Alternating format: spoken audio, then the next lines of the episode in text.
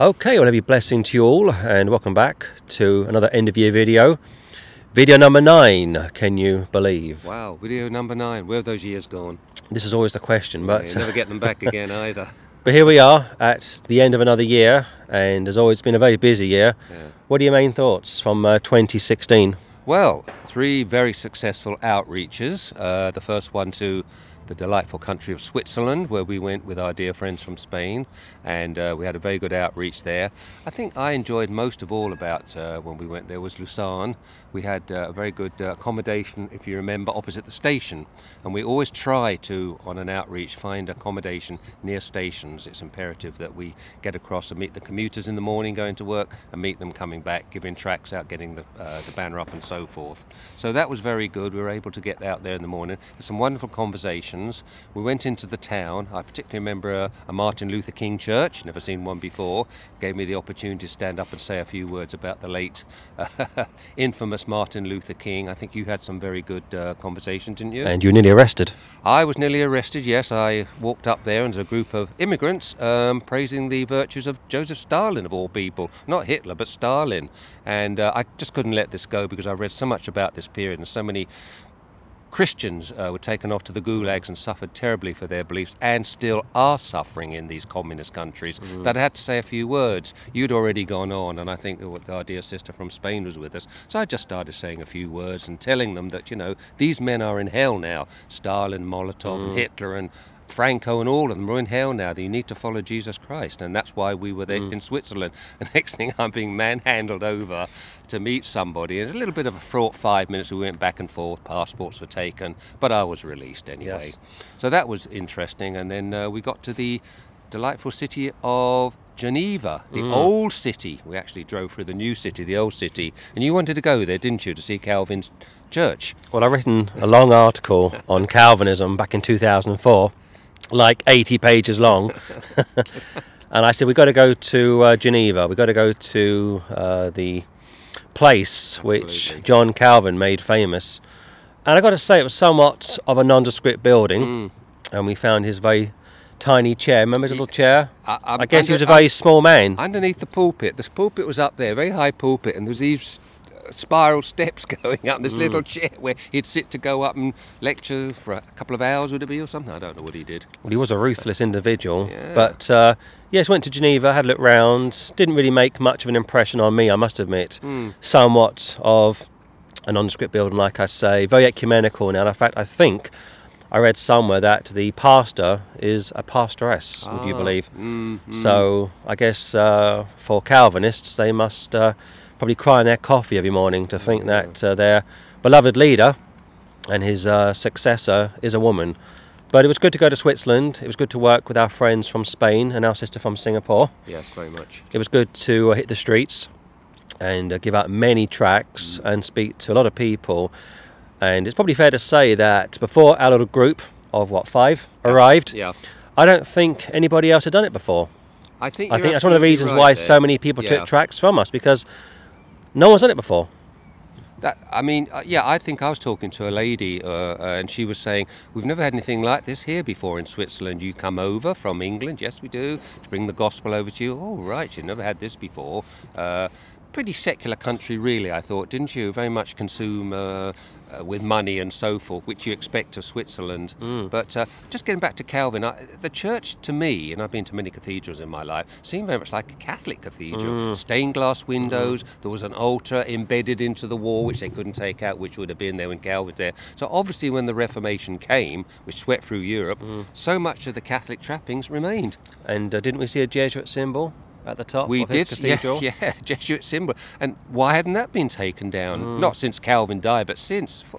I think the whole thing was ecumenical there, but it was good to get there. You were able to do a little uh, presentation, weren't you? Tulip about- refuted. Tulip refuted about the, the perils of Calvinism. I'm glad you did do it as well. Uh, our sister from Spain had a very good chat with uh, a lady from America, I believe. Uh, but uh, very atmospheric part of uh, uh, Geneva, and I'm sure if Calvin came back, he'd recognise all of it. So from Switzerland, we found ourselves back in London. In fact, we went to London in January, I should say, for one day. Jumped on the train, went Yeah. down for a day's preach, and the video was called uh, "Crying in the Wilderness." Yeah. And what maybe should be worth just saying is this that although people didn't stop to speak to us, they saw the banner, Yeah. they did take tracks, but on top of that, the video, of course, went online, which is being viewed by many people, but the audio from the video has gone on the shortwave radio. And I was thinking last night that it's probably aired around 100 times Must have done. I've all over it. the world. Yeah, I've heard it many times. So- yeah. People are hearing the audio from that crisp January day all over the world. And it was a great day to we'll hit London. next January, next month. well, maybe it we'll won't, get there won't be long now, but Jump on a train. June saw us in London. Yep, June saw us in uh, Hammersmith. A very exciting time. England was in the last week of the elections for the Brexit, and uh, again we had a house uh, near the station uh, with our dear friends from uh, Spain and uh, our friend from Singapore, and dear sister from America flew over. Her first time to Europe, and she'd come to London to help us give the banner, uh, get the banner up, and to give the tracks out. And I think she thoroughly enjoyed it. It was very interesting because again we were out very early in the morning at Hammersmith Underground Station How early in the morning? Tell us. six o'clock and it was freezing but very very good and she came out with us and uh, she was standing at one section the hammersmith station has got several entrances and some what we call here a jobsworth came up. Some inspector he said you can't stand here. Can't stand here not at all. Private property. So she went back and forth. He said i'm warning you. You stand here i'll get the railway police. So he said in fact i'm reporting you to the area manager. So she came and told me. I said well let's stay here and see what happens. And this gentleman came up with a very thick South African accent. He said, Good morning, she said, good morning. I left them, uh, they seemed to be getting on turn with And it turns out this gentleman, who was the area manager of the station, was a born again Christian. Oh, yes, he said, you can stand here and your friend out the front can stand there. Any problems, come and see me. So that was a blessing that we were able to stand where the crowds were coming. Otherwise, we'd have been delegated, you know, uh, five minutes away and we'd have missed so many people. So it was good to have that and we felt blessed there. Yeah, we did London. Uh, now, where else did we go? We went up to Trafalgar Square, didn't we? Leicester Charing, Square. Cro- uh, Charing Cross. Charing Cross, very, very good. Croydon. Yes, went down to Croydon, our old stamping ground. Greenwich. Uh, yeah, you crossed swords with someone there, didn't you? A couple of people, I'm afraid to say. what is it? What's the question you asked him? Can you remember? What was the first word? What was the first word that the Lord uttered? And it began with an R and ended with a T. This is a religious gentleman, by the way. A past, if you please. Yeah. Um, and You didn't know. yes, did it's my old nature, I'm afraid. and I crossed swords with this very sanctimonious individual. Very, very. And I said to him, uh, just out of interest, do you correct the people in Croydon? Do you call on people to repent in Croydon? You spent 20 minutes uh, clashing with me, but how about those good people in Croydon? And of course, he wasn't interested in that, and he couldn't answer my question as Hmm. to what the first word, or one of the first words from the Gospel of Matthew, and you gave him a uh, which came out the mouth didn't the law, and of course, it was repent. You gave him several clues. Began with R, then there's a Yeah. E, and he still couldn't get it. But that was good. And we also went down to Greenwich. Yes. Uh, we went down the river, and I know our sister from America was very pleased to see that because she was able to see the Tower of London as we went down, the Big Eye, House of Parliament, Yeah. all the rest of those sites there. Very good time in Greenwich. Uh, went to the Naval Museum, but we did some good some good street work in Greenwich, didn't we? We had some good conversations with a New Ager, was it? And uh, A couple of uh, New Agers stopped to talk. Yes, yes. Uh, I think you never know who you're going to meet. And this is the great thing about street work. You Yeah, go out yeah. with the gospel yeah. and you expect the worst, but hope for the best. yeah. You were based outside a church, weren't you, if I remember? The local parish church. And they were having a concert that evening, do you remember? it was an Anglican church. and they said, could you go somewhere else? and this little weasel of a man came over to us and he said, uh, I know the uh, reverence of this church. yeah. And he wouldn't be happy to know that you're outside his church. And I said to him, So are you a Christian? Oh, no, he said. I'm an atheist. And I thought, Isn't that just typical? An atheist going to an Anglican church, Apostate church. uh, locking horns with our little group. so that was good there. And uh, what else happened in London on that trip? I think we went somewhere else then, didn't we? Um, Well, we went to uh, Speaker's Corner, of course, twice. Speaker's Corner twice. Found out that it's only on a Sunday. If you want to go to Speaker's Corner, only go on a Sunday, and only you'll find it open on a Sunday afternoon. Mm. Uh, so that was worth a visit. We did very well. They got the banner up, and our brother from Singapore was able to do a short preach, and uh, he held his own. Quite confrontational. But the second time, we'll come to the second time, and then we decided to go back to London again, didn't we, to, to finish off what we hadn't done the previous time. And this time we stayed in Euston, near Euston Station. Yeah. Again, close to the station to get there in the morning, to catch the commuters going to work and coming back. Very good conversations. Um, now, what happened there of interest that we met the second I think we time? just back just back up to June Mm. and say that, as Patrick said, 6 a.m. every morning. Yep. Uh, himself and a few others were outside the station. Too early for me, and they would come back maybe eight o'clock, nine o'clock, have some breakfast, and of course I would be preparing the uh, the morning message, which indeed, began yeah. at Yep. 10 a.m. Yep. In fact, I was thinking a few nights ago that from June and October, I was able to do 20 messages. Praise the Lord. Wow.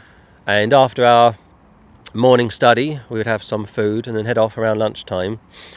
Go off for about maybe four or five hours, come back, and then all of us will be outside the station Mm. getting the uh, returning commuters. Yeah, and there's loads of them as well, and they did take tracks, and it was very, very good as well. But very much a ministry within a ministry, isn't it? Ministry within a ministry, street work, and so many people saying, you know, we haven't seen this before. I remember one young lady came up, she was a business lady, about half past seven in the morning. She read the tracks and she walked off and then she came back and she said, what's all this about?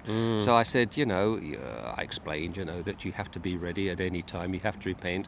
150,000 diarrhea, it could be you, you know, oh, I hadn't thought of that. We got very well, and I said, well, look, I will be here tomorrow if you want to carry on the conversation. I had to get off to work. Eight o'clock, they start very early down in London. Uh, she did come back the next day, but I just got a quick nod. But she did keep the track, so I'm hoping that did some good. We prayed for her as well at our morning service. And uh, I was uh, almost arrested for standing outside uh, Euston train station. I think twice this year we've come into contact with the law. Yeah. and I was told I couldn't give out tracts Yeah. outside uh, Euston Station, and yet Yep. you've got panhandlers, That's homeless people, Yep. uh, going around. Yeah, quite, quite, quite, uh, quite. Uh, what's the word I want? Uh, quite uh, aggressive when they come up to you and you lose change and they give you a mouthful of abuse. They weren't give it to- moved on, were but they? They weren't moved We on moved at all. on. But we did three or four days, I must say, before the local railway police did come and say you've got to move on. We took Mm. our time moving on, and of course, to my amazement, walking towards an elderly gentleman with a fleece on. With the Jesuit logo, I couldn't believe it. So I, of course, had to have a quick word with him because I'm writing about the Jesuits. Mm. I'll come to that in a minute, though. Yes, that was so. That was interesting. And uh, Speaker's Corner, we went back the next time. A lot more of an atmosphere I felt this time. 99% of militant Muslims there, trying Yeah. to trip you up, trying to sort of pull you down. Very angry with uh, the, the sisters who were standing there trying to give a presentation of what they believe, and they didn't want to hear this at all. You crossed a few swords, didn't you? I think what I would say about Speaker's Corner, and we went twice this year, as I say, is the first time was somewhat of an experience, never been there before. And I think if you don't know what you're talking about, or if you're not filled with the Holy Ghost, or if you go there in the in in the flesh, and not the spirit, you will fall flat on your face. Because it seems to me that what we experienced uh, twice this year would be Islamic apologetics, which was a new one on me. Because most Muslims that I meet and speak to are either not interested in discussing what they believe compared to what we believe, hmm. or they just give you a very flowery response like, you know, we believe in the same God. But this crowd at Speaker's Corner were very prepped, very well organised, and it was interesting to go twice. And of course, our second visit from October, we had our good brother from the Midlands join us, and I think even he found it somewhat of an experience. We did but, three hours there, didn't we? but like everything, you know, we wouldn't have missed it for anything in the world. But yes, we did three hours. yeah. I think from October, and around the same from June, we had to get back to see our friend off on the train. Yeah. Yeah. So it was good to go. Would we go again? Probably. Absolutely. Uh. Oh, a lot of lost souls in London. And I think if we went back to Speaker's Corner again, we'd have to preach, wouldn't you think? I think so, yes. And uh, I think there was a f- couple of other people there giving out some Christian tracts and saying a few words, but it was predominantly Muslim based. And you thought that some of them had gone along to the local mosque, didn't you? And were being prepared with the sort of questions that uh, to ask people like us who turn up there. Role playing. Yeah, sort of role playing. But um, I mean, years ago you had all sorts of different denominations there and political beliefs, but this time it's predominantly Muslim. I think also the uh, ecumenical movement has probably killed a lot of uh, the Yeah. need to preach the gospel Yeah. because most churches, I'm ashamed to say, work with Muslims and Jews and others to take care of people's physical needs. And of course, we come from a very different perspective at our ministry to take care of people's spiritual needs. And yes, of course, we take care of their physical needs. But not at the expense of their spiritual needs. But we gave out a lot of tracks. Uh, our dear brother from the Midlands came down. He brought 100 DVDs, if I'm right. And 200. Oh, t- right, and we laid them out there and we gave them out. Uh, all gave out, and I think they all went in the end. So that was very good. A lot of tracks went out. Three hours of conversations back and forth, back and forth, back and forth. I think possibly we touched a, a few raw nerves there. I certainly hope so. We certainly gave them something to think about because that's what it's all about. But yeah, I think we ought to try and get down there again. And also, just a quick uh, footnote ETC Radio has been a continual blessing. Yep. In fact, we just turned the three year mark as of October this year. People are hearing the broadcast all over the world. We sent a Bible to a gentleman in Limerick, Southern Ireland, last week, and uh, we sent out uh, DVDs and tracks to other people. But like all uh, ministries, it can be a long term ministry, and it's fair to say that you very much live by faith because the shortwave is what we call uh, poor man's radio poor man's radio. Most people that listen to the shortwave are poor, and therefore we don't get a lot of response. But what we do get is very encouraging. So we pray that uh, 2017 will be an even greater year to cover uh, more of the world for our Lord Jesus Christ. Yeah, and our Sunday morning service. Um, you tell us about how people can hear us on the Sunday morning. Well, every service. Sunday morning at 11 a.m. UK time. So if you are on the east coast of America, knock off five hours. If you are on the west coast of America, knock off eight hours. If you are in Europe, add an hour to that. If you are in Israel, add two hours to that. So 11 a.m. every Sunday morning, we have a service, and we are going to be expanding it from 2017. It runs to around an hour or just under, and it normally consists of Patrick opening with a reading from the Old Testament. Then I come along and uh, look at some scripture. I'm currently working through Revelation at the moment, and Lord willing, this coming Sunday I should finish uh, Revelation 13. So keep me in prayers, please. Uh, keep me in prayer, I should say. But uh, we're going to expand it, Lord willing, from next year, like I say, add some more material to the service. So if you want to tune in, if you want to break bread with us in spirit, of course, you can do so via the website, ex-catholicsforchrist.com. That's ex-catholicsforchrist.com. And if you click on the live Sunday sermon link, you can join us. Uh, join us. That's right. And I I also thank everybody who does join us on Sunday morning because I know we've all got different time zones and different continents, and some people get up very early. I know the dear sister in America gets up very early, and uh, our friends in Spain. But other people I know in different parts of the world are tuning in, and we appreciate the the uh, letters that they send us, and, and and on YouTube as well. You know, with your talking walking sermons. What's the uh, idea of this walking sermon? I'll come back to it in a moment. Okay. Mm. Also, if you are in Australasia, uh, add eight hours right. because our good friends in Singapore join us every Sunday night, their time, which is around 7 pm. So we think it's a pretty decent time, all in all. It is very early for those in America and Canada. Uh, I do appreciate that. But uh, as I say, if you want to just be uh, aware of the time zones, that's uh, something to consider. Well, the walking, talking pulpit, as you mentioned, uh, came to me around uh, probably springtime this year. I know, like yourself, when we're out and about, we get a lot of good ideas Mm, when you, that's right. and I wanted to put my thoughts down and discuss what comes to my mind as I'm pounding the streets. I'm a, a vivid walker and I like to get out, as you know. And around August time, I was uh, returning from the open air pulpit and I thought I would uh, grab my phone and start talking. and uh, I've been able to record 20 sermons, can you believe, over the last few months, running to around 12 hours in length. And people have enjoyed them. You had some very good comments, haven't you? Well, we got an Very email two days ago. A gentleman uh, was surfing YouTube looking for stuff on the Trump election, and we'll get to that shortly. And he came across one of my Trump messages on the US election. I did about three, I think, from memory. And he listened to the message, and somewhere in the message, I said, You must be born again. And that struck a chord. And this chap went from being unsaved to saved. And uh, he sent us a very gracious email explaining how he got saved thanks to our walking talking pulpit which i know for some people is a great blessing and to others maybe not so. But it just goes to show that walking the streets sharing one's thoughts can get a person saved and he's very uh, graciously allowed us to uh, produce his email in next month's newsletter. Yeah, and you had something from a lady whose mother had been very ill, didn't she, as well? Do you remember that lady? She had been, uh, her mother had been listening to uh, your sermons, and it helped her very much. She'd been very ill. I think, I think she died, didn't she? I think so, yes. We Mm. get so many emails. In fact, we got an email uh, last week from another party not far from where we are who got saved Yes, as a yes, result of the video. So, where these videos go, where the uh, shortwave broadcasts go, where the walking, talking uh, messages go, and where the Sunday morning sermons go, we really don't know. But it continues to be a great blessing uh, for both of us to We'll uh, get the word of God out. Continue to keep doing it, yes. So, what else? Uh, so what else should we be talking about? Well, we had the Brexit campaign here. Um, that's had a few hiccups before we got the result. Uh, we're now talking about Russian uh, intelligence hacking it, and obviously the same thing's happening in America now. In fact, today I think the electoral. Uh, uh, what do you call it? electoral college are meeting now to endorse Trump for the presidency Or not. or not. Uh, one of the papers I was reading this morning seems to think that he will probably get through. But I think God stepped in at the last moment. It was very much going in the Democrats' way. Uh, some godless people, they're wicked, wicked people in there. Like Brexit. Like Brexit as well. And uh, God stepped in there and this happened there.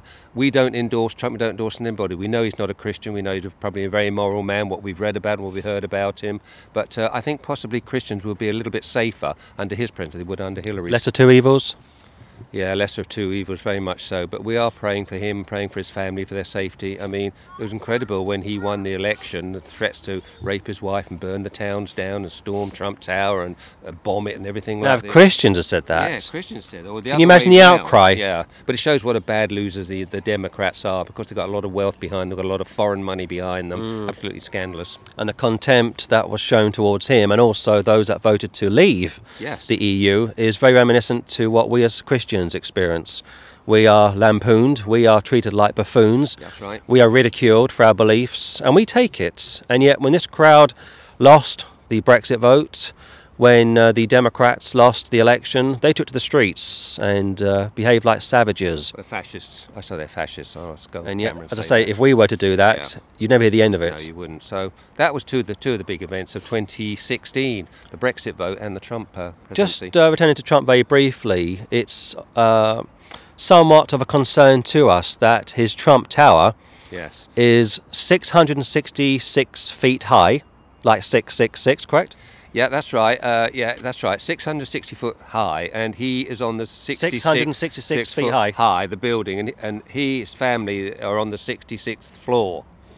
Si- And- yeah, the 66th floor. 600, so 666 feet high. It's a bit of a That's right, mouthful. that's right. So 666 in the height. height of okay. Trump Tower. Yes, And he lives on the 66th floor, and he lives on the 66th floor. And his his uh, apartment, his mansion, is covered with. Uh, It's covered with cut with uh, murals from uh, Greek gods and Egypt and uh, Egyptian mythology, Isis, and you've got all the Greek gods, Bacchus, and all of those sort of people.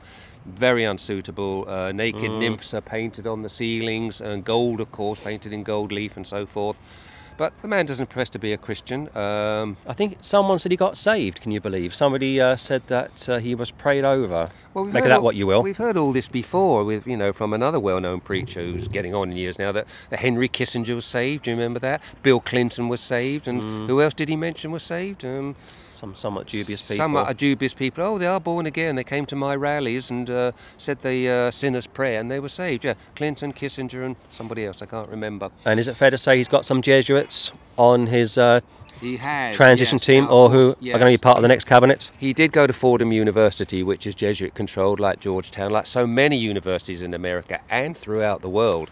Excuse me. Um, he has taken on some people into his cabinet who have been to Jesuit universities, which is concerned. Not all of them, not all of them, but uh, some of the key Is positions. it fair to say he's sympathetic to the Catholic Church? I would think he probably would be. Yes, I mean he's from New York. It's predominantly Catholic. Uh, he's you know he's from New York. He knows the uh, the Archdiocese of New York. He's probably done a lot of work with them. Yeah, I'd say he probably would be pro-Catholic. So pray for those in authority. Absolutely, uh, must do. But never go beyond that, because if you do, you can get into all sorts of problems. So you've had a busy year with articles and research. Yeah, um, about six months ago, I said to you, we, we were having coffee one afternoon, I said, I think I'm going to start researching the Jesuits. Uh, everybody's heard them, everybody knows about them. I grew up knowing about them. I actually met one when I was about 15 uh, in the town I lived in. Never sure what a Jesuit was doing there because there were no Jesuit churches there. But I thought I'd start researching the Jesuits for an article for our monthly newsletter. Six months later, I'm on the last one at the moment. Uh, far too much to tell you what I discovered about the Jesuits. They are known as the church's shock troops. Uh, the Black Pope, we've all heard of the Black Pope. What makes it interesting to me is now we now have a, uh, a Jesuit Pope, Pope Francis, who is a Jesuit from Argentina. And a few weeks ago, we had a new gentleman who was voted in the Superior General of the Jesuits, named gentleman named Arturo Sosa, Mr. Sosa, and he's from South America, from Venezuela. Mm. So you've got the Jesuits getting together here to control so much. What I've read about them, people who worked in various intelligence agencies around the world say they have a very um, professional organization of intelligence gathering throughout the world. This is a church, by the way, and they will use it to get their way. And uh, so I started researching the Jesuits, started at the beginning of uh, 1540 when Ignatius Loyola set the Jesuits up. To my interest, I found that he came to England uh, for a brief few days, and Queen Elizabeth was on the throne then. Very shaky time for the British Empire then. The Queen was on the throne. The Spanish had threatened to come with the Spanish Armada to reinforce Catholicism back to England. Didn't happen. The ships were wrecked in the English Channel. God stepped in there. Assassins were coming over to assassinate the Queen and her uh, Parliament, and Guy Fawkes as well. Don't mm. forget that. The blowing up of Parliament, and also in that building was some of the future translators of the King James Bible. Didn't happen. So that was that then. Uh, I looked at some of the Jesuit generals, some of the um, controversial ones. I started at the beginning of the uh, uh, last century with a gentleman by the name Count Hauke Ledochowski. There's a wonderful name for you. Now, this was a very important Jesuit because he came in 1914, a few weeks after the Pope at that time had died, and he was there till 1941. And I found this amazing as a, as a, as a person who's interested in 20th century history. He was there during the Russian Revolution, the murder of the Tsar. He was there when Lenin arrived.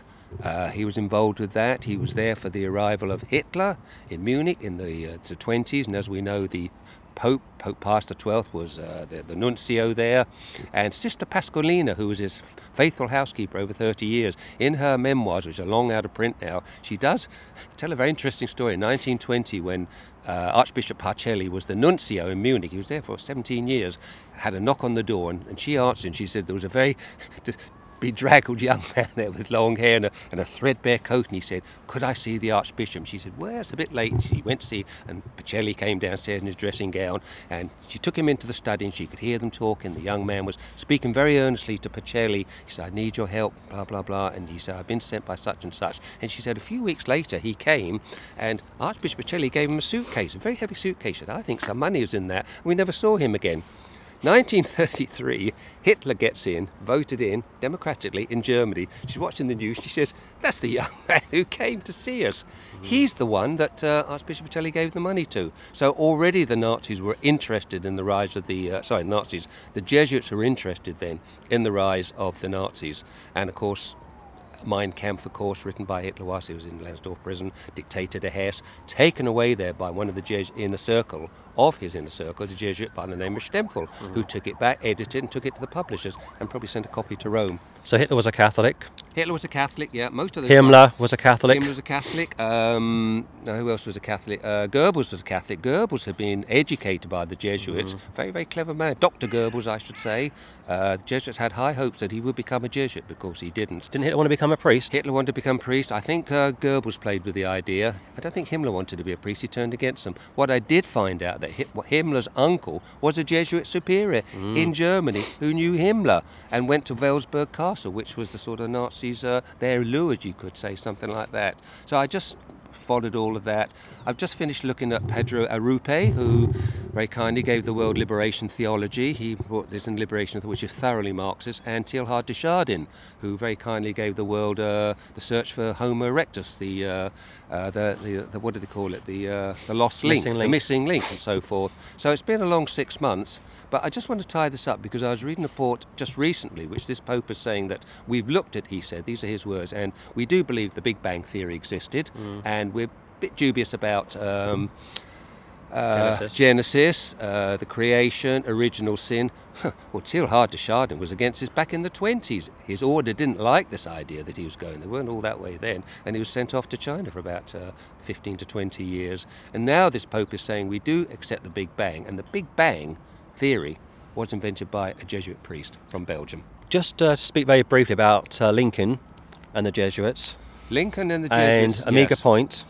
Yeah, I'll just finish up because uh, you have to read the articles. There's so much there. There's been six parts, and this month this month will be the final part. The final part. This is the final part. Lincoln, of course, became the president who was assassinated. But before he became president, he was a lawyer in uh, Illinois, Chicago, Illinois. And there was a Jesuit priest there who had left the order because of the corruption was going on, called Charles Chiniquy. I think I pronounced his name hopefully. And he was being vilified by the, the Catholic Church there for what he was saying he was doing. And they were threatening to do all sorts of things into prison. So he went to meet this young lawyer who was just starting up there, which was Lincoln. And Lincoln said, I'll take your case on. And he did. And they went to court. And Lincoln very successfully uh, took on the Archdiocese of, of Chicago, where Chiniquy was based, and because of his uh, passionate plea for this priest who had, praise the Lord, had left the Catholic Church and left the Jesuits as well, he won the case.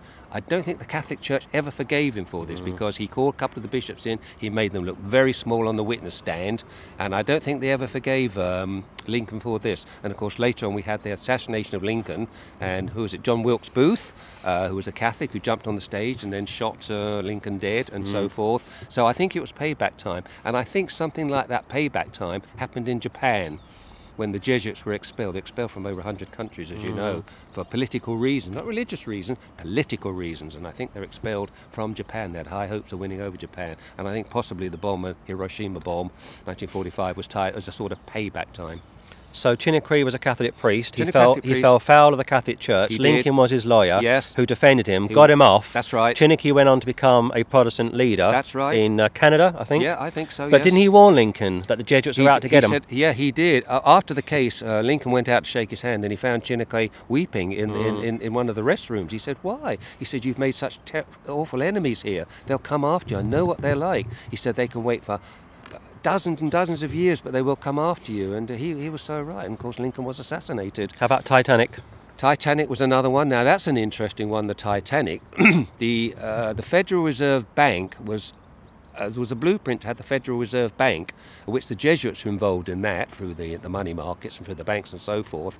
Three of the leading uh, New York financiers, I can't remember the names at the moment, were actually on the ship on its maiden voyage. But what makes it interesting was the ship left Southampton. I believe it went to uh, France, didn't it, to Derville. Um, Not via Belfast. uh, no, it went later there, but a Jesuit priest got on board with a very upmarket camera and went round, guest of the captain, take photograph and everything about the ship.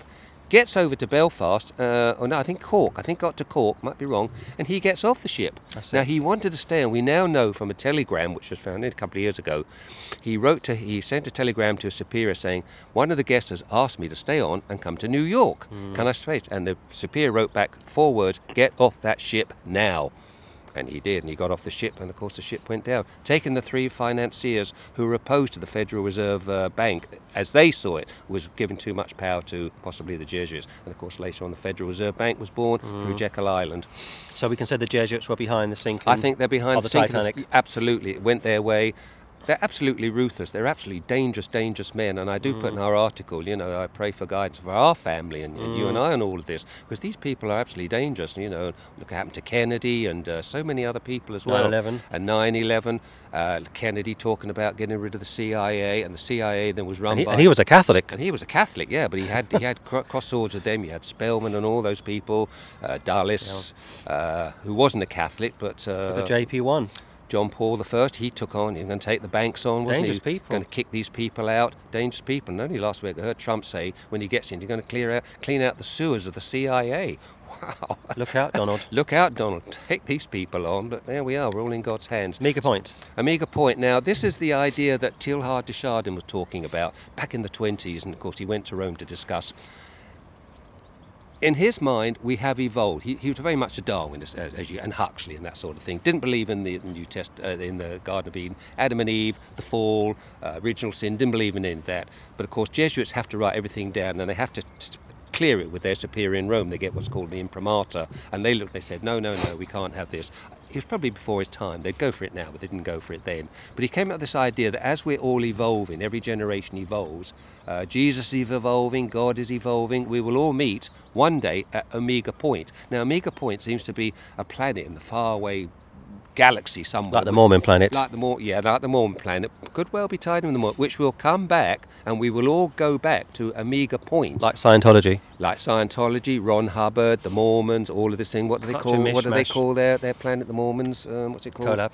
Kolob. Maybe it's the same planet. So this Pope now is talking about uh, this very much going to happen.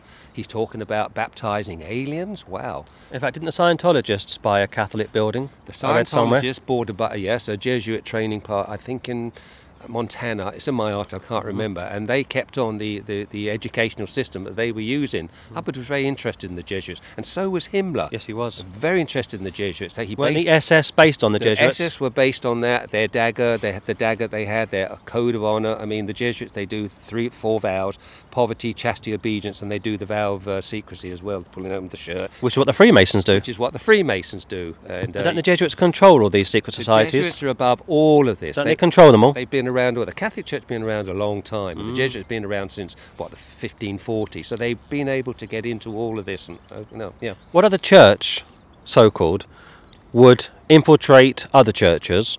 What other church would seek to contaminate the one true Bible, being the King James? And what other church, so called, would kill people? I mean, the Dominicans are pretty ruthless, the Dominicans did the uh, Inquisition, as you but the. Jesuits are more subtle. They come The from an, a uh, subtle, yes, academic that's right. point of view. That's right. Yes, they do. But they will use that. I mean, Is it the- fair to say they are like the ISIS? Is it fair to say that Je- like the ISIS, Jesuits are yes. the equivalent to Islamic State? They are like these. Yeah, that's right. The, So they're Catholic terrorists the in Catholic essence. terrorists, and they will go after any organisation. And yet, why don't we hear about this in the press? Why don't You the media talk about this? The media really is controlled by the, the barons, who are very much controlled by the one world order, the globalists, and we're seeing it now. We're seeing these globalists putting so much money into the Democrat Party. We're seeing the Chinese involved there, and you can bet that the Vatican's there somewhere.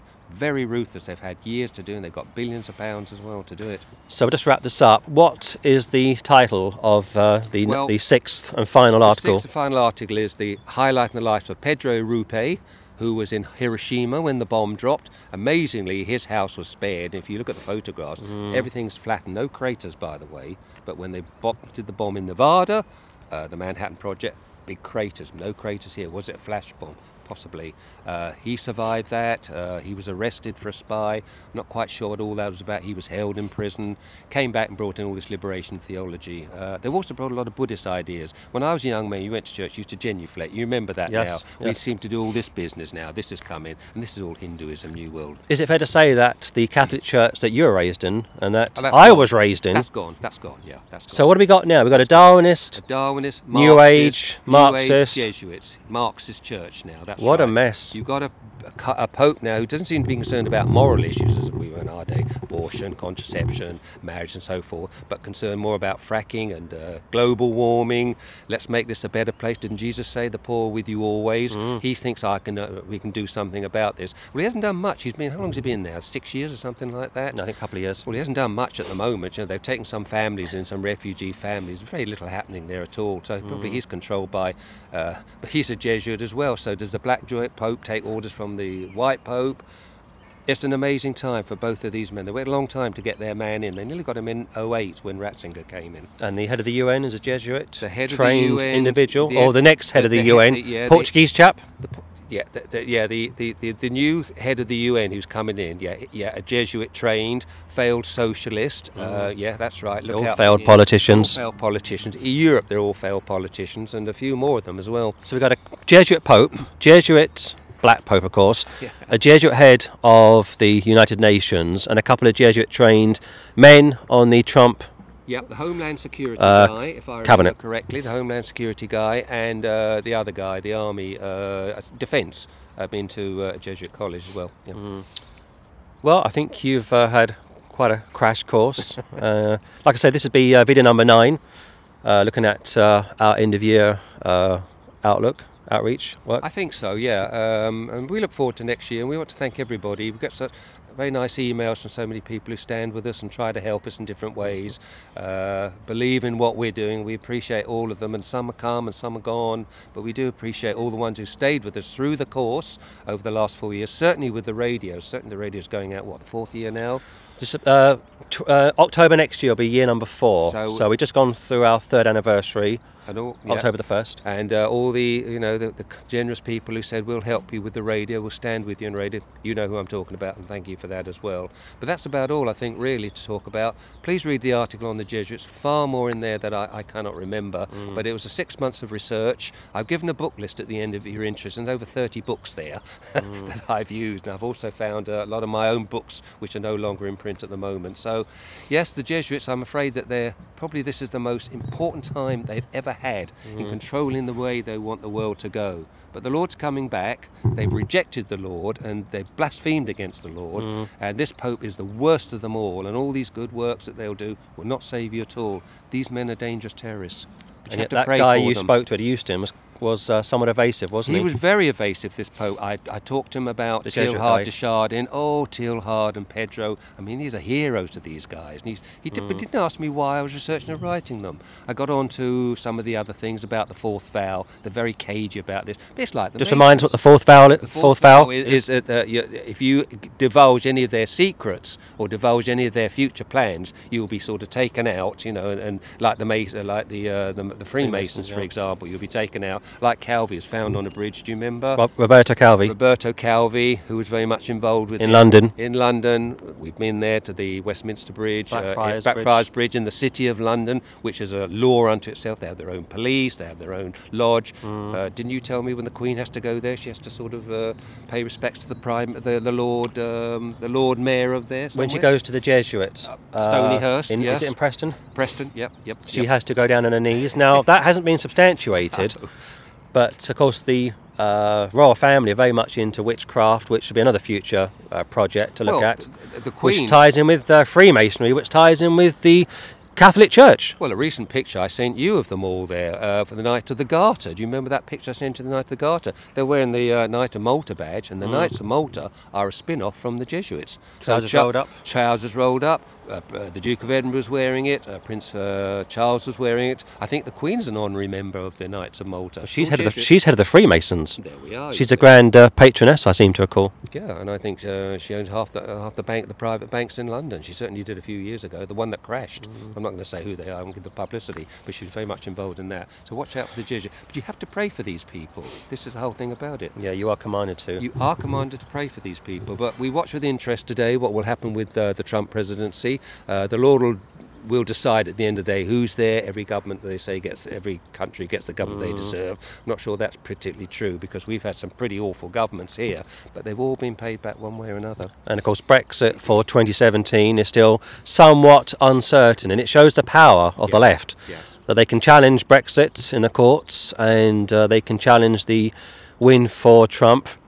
But uh, as Patrick just said, you, you know, you have to pray for those in authority. Ultimately, the Lord is in control. Yeah, he's sovereign. He sets up governments and he brings down governments. It's our job as Christians to pray for those in authority. But we've been doing this, what now, 12, 15 years, is it? Street work, talking out. We haven't been assaulted. We've come near it a couple of times.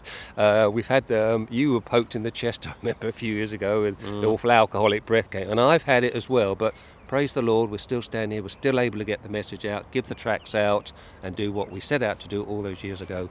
We give the Lord thanks for that. Amen. Amen so I think this will be our final video for 2016. The year has flown by, and uh, keep us in prayer, please, for 2017. A lot of plans uh, for next year, but it's always good to take some time out of our week to uh, put our thoughts down on camera for the end of year report. And like I say, this is the ninth year of doing end of year videos.